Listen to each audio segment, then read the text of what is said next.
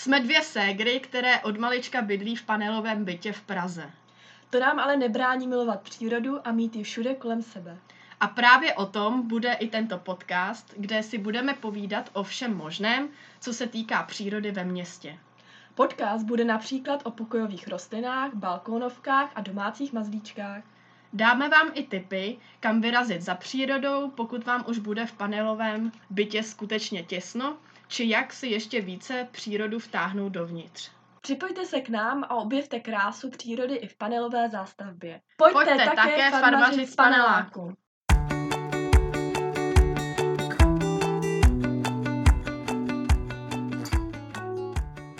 Ahoj všem, já vás tu opět vítám u další epizody našeho podcastu a dneska se budeme bavit o hnojení rostlin.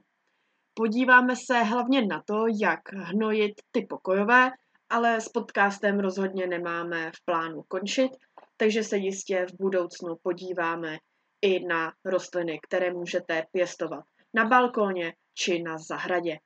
Dneska si řekneme, proč je takové hnojení vůbec důležité, jak poznám, že rostlina pokojovka potřebuje pohnojit a naopak, jak poznám, když se mi tu rostlinu povede přehnojit a co s tím dělat, protože i to přehnojení může být pro tu rostlinu velkým problémem. Takže pojďme se do toho pustit.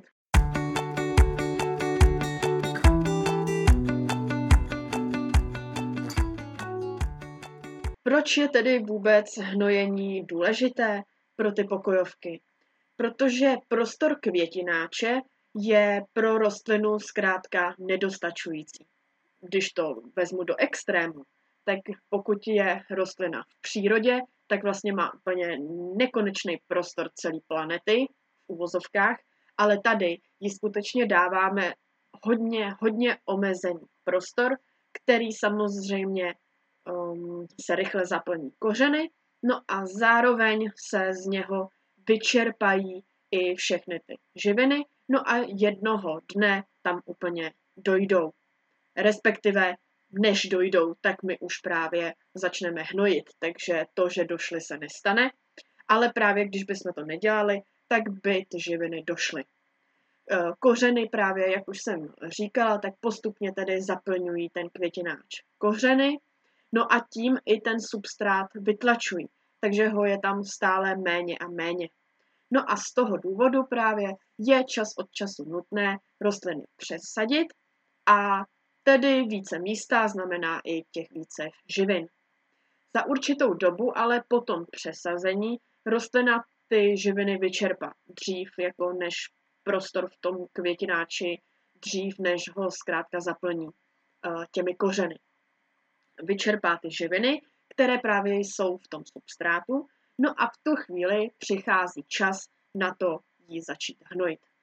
Díky hnojení opět do substrátu živiny dostanete a rostlina potom může spokojeně dále růst, rozmnožovat se, kvést a tak dále. Nejenže jí dáte možnost dál růst, ale hlavně začne růst rychleji. Bude odolnější vůči chorobám i škůdcům a celkově tedy bude zdravější.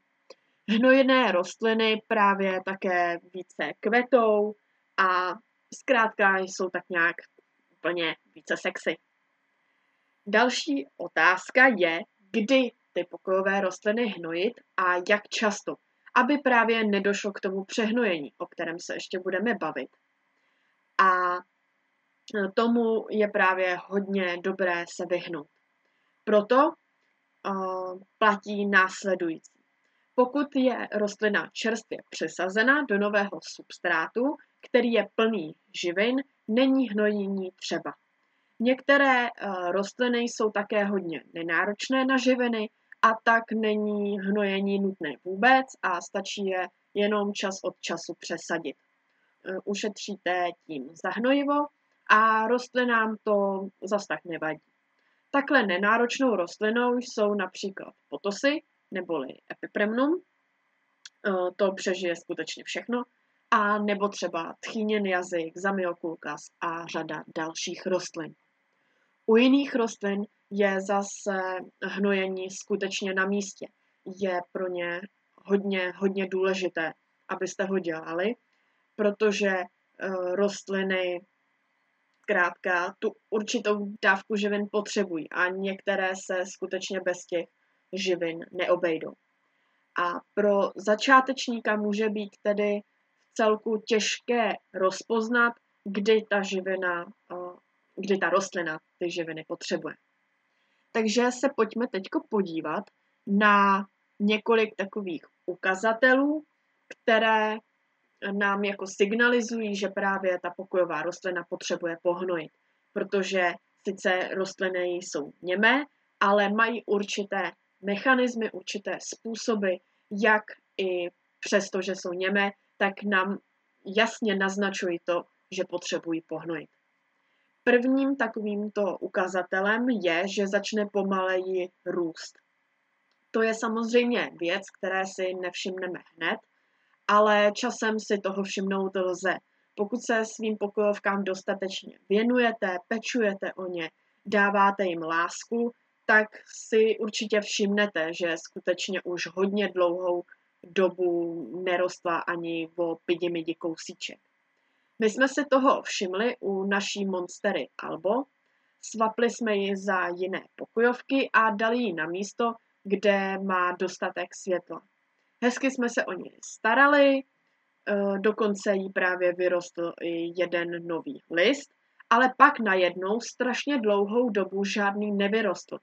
I když jsme se o ní starali stále stejně a postupně nám to začalo být tak nějak zvláštní, tak jsme se důkladně podívali na to, v čem jsme ji koupili, v čem je zasazena.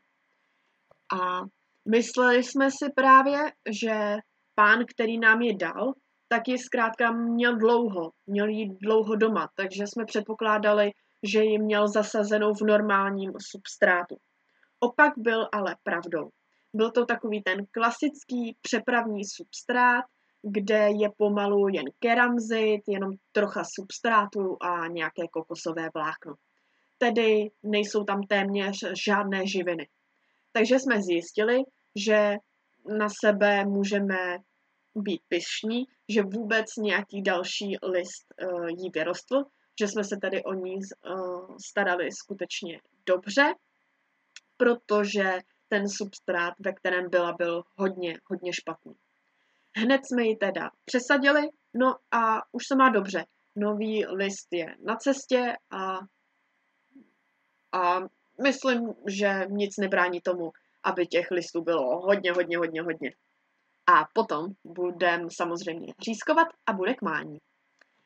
Tak, další takový indikátor, jak poznat, že rostlina potřebuje pohnojit, je, že ty nové listy budou menší velikosti.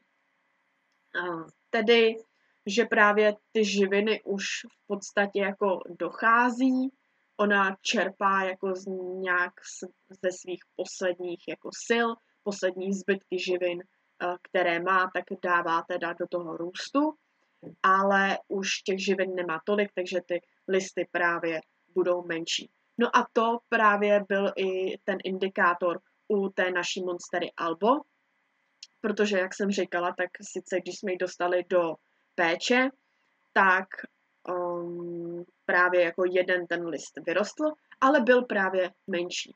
Ale tenhle ten signál nás hned netrknul, takže jsme ji chudinku museli ještě chvíli potrápit a všimnout si tedy toho, že zkrátka neroste.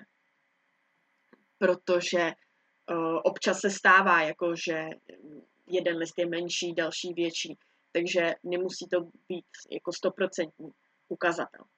Takže nás potom právě trklo, až když se chudinka přestala snažit úplně. Třetím ukazatelem je, že bude náchylnější k chorobám a škůdcům. Dalším rozpoznávacím znakem nedostatku živin může být právě to, že začne být více náchylná a přitom to tak dřív nebylo. Bude mít třeba škůdce, i když v podstatě vůbec doma žádné nemáte. Každá rostlina má totiž mechanismy, kterým se škůdcům a chorobám brání. Pokud je ale oslabená, tak se jim nedokáže už tak dost dobře ubránit. Funguje to na stejném principu jako u člověka. V zimě, když je tma a zima, tak má člověk taky oslabenou imunitu a tak snáze chytí nějaký ten bacil, protože se mu nedokáže dost dobře bránit. Takže právě v běžné situaci škůdce jako doma nemáte, respektive si jich nevšimnete, protože pokojovky máte zdravé, spokojené a oni s tím malým množstvím škůdců si poradí.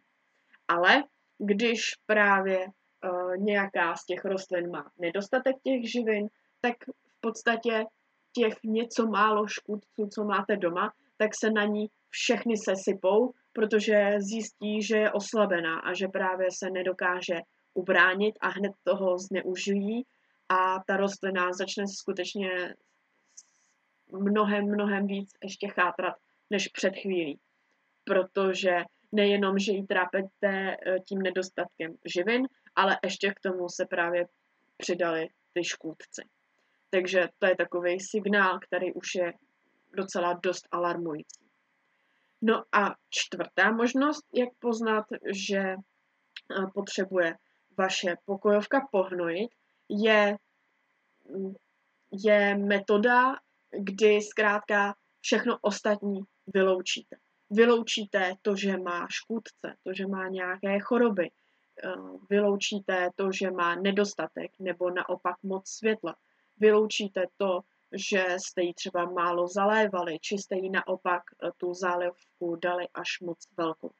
Zkrátka vyloučíte úplně všechno a přesto ta rostlina vidíte, že není v kondici, že jí zkrátka něco chybí, že má nějaký problém a že nemá ideální podmínky. Tím, že tohle všechno vyloučíte, no tak zkrátka zbyde jenom ta jedna jediná možnost a to je, že má nedostatek živin.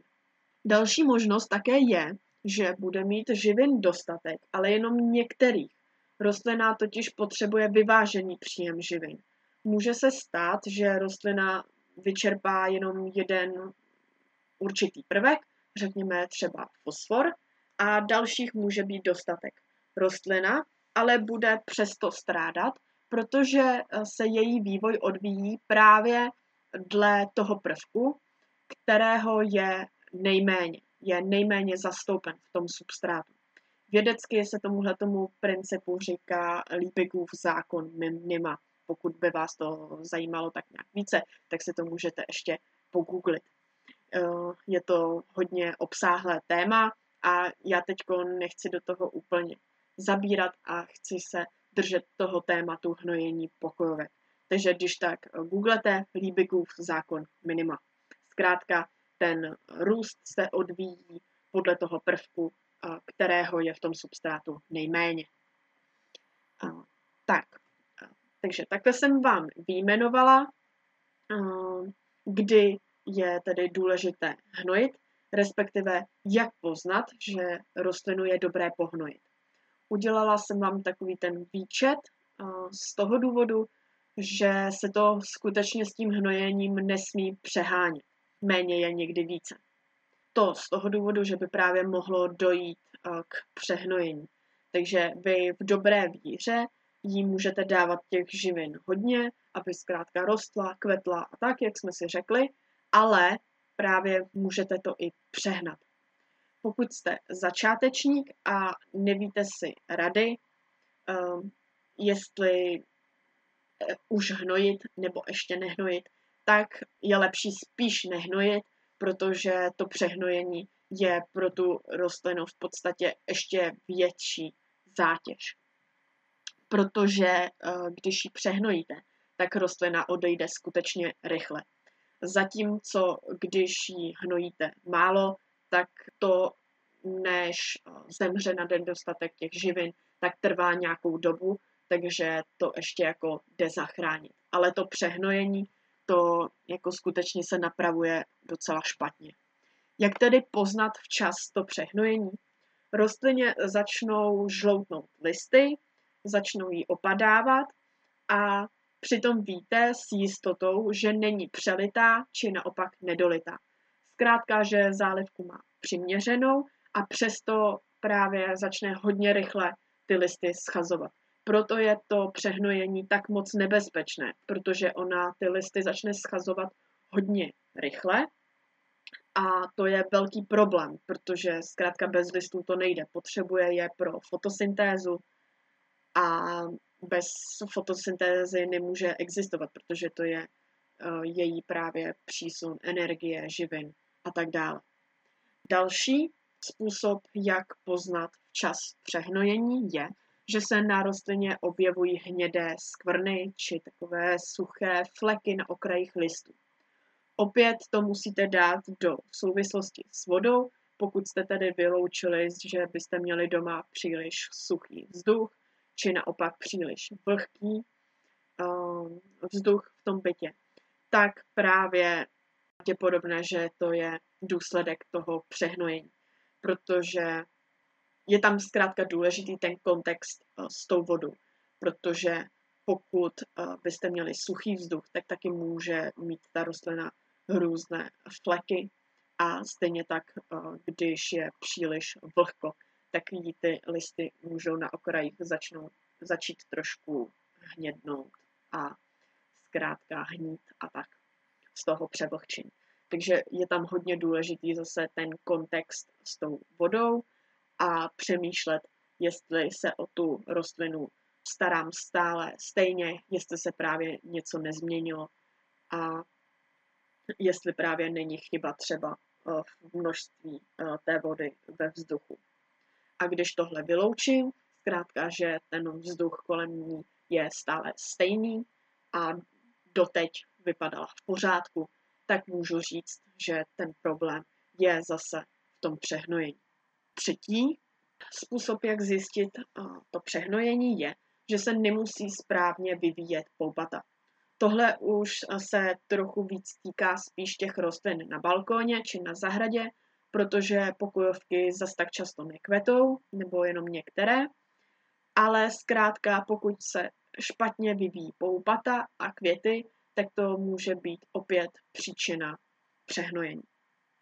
Poupata totiž budou jako různě opadávat, deformovat se a tak, a je to zase věc, kterou poznáte poměrně snadno a rychle. Úplně poslední možnost, jak poznáte to přehnojení, a tohle to se netýká jako přímo té rostliny, ale týká se to substrátu, že na povrchu toho substrátu se objeví bílý povlak, který je způsoben vysráženými minerály z toho hnojiva. Pokud je na povrchu substrátu bílý povlak, nemusí se právě vždy jednat o plíseň, ale opět to může být to přehnojení, při kterém se na povrchu substrátu vysráží ty nadbytečné minerály z hnojiva, které ta rostlina nestihla jako zabudovat do toho svého organismu a nestihla je zpracovat. No a co tedy dělat při takovém přehnojení? Pokud si toho včas všimneme a rostlina je ještě naživu, protože, jak jsem říkala, jde to skutečně rychle. Doporučujeme rostlinu přesadit do jiného substrátu, který je chudší na živiny, pokud už je to skutečně za 5 minut půlnoc.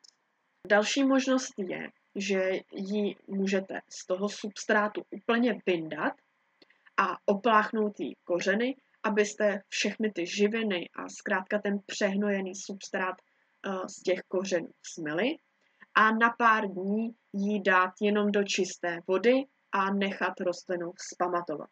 A až potom ji znovu zasadit do substrátu, který je tedy na ty živiny chudší, aby se celá tahleta situace neopakovala a dát jí čas, aby se dala zase dohromady.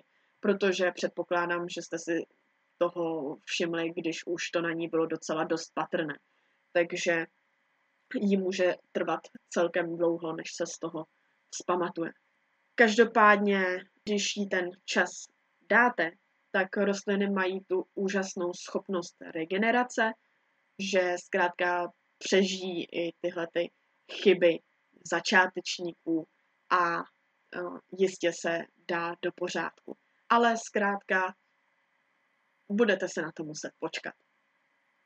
Nejlépe je, ale samozřejmě, když tomu přehnojení budete předcházet a hnojit tedy přiměřeně, spíš málo, jak už jsem říkala, že méně znamená více. Co se týče ještě hnojení, tak tady bych vám chtěla říct jenom takový základ. V podstatě hnojit není třeba, pokud rostliny pravidelně přesazujete a ten substrát obměňujete. Protože v tom substrátu, pokud máte tedy kvalitní, tak je těch živin poměrně dost.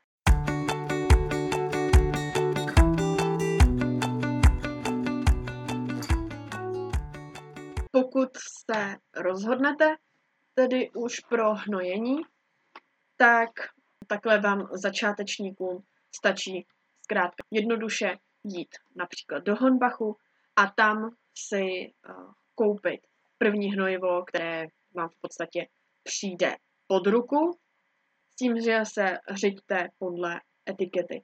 Takže když vstoupíte do toho Honbachu a budete tam mít různá ta chemická hnojiva, zkrátka s těma různýma prvkama a tak to tam budete mít rozdělené na zelené pokojovky, pak tam, nebo rostliny, pak tam budete mít kvetoucí rostliny, potom tam budete mít třeba kaktusy nebo hnojivo pro monstery a takovéhle různé kategorie a podle toho se rozhodnete, které z těch hnojiv si koupíte, zkrátka dle vaší aktuální situace, pro jakou rostlinu to hnojivo potřebujete.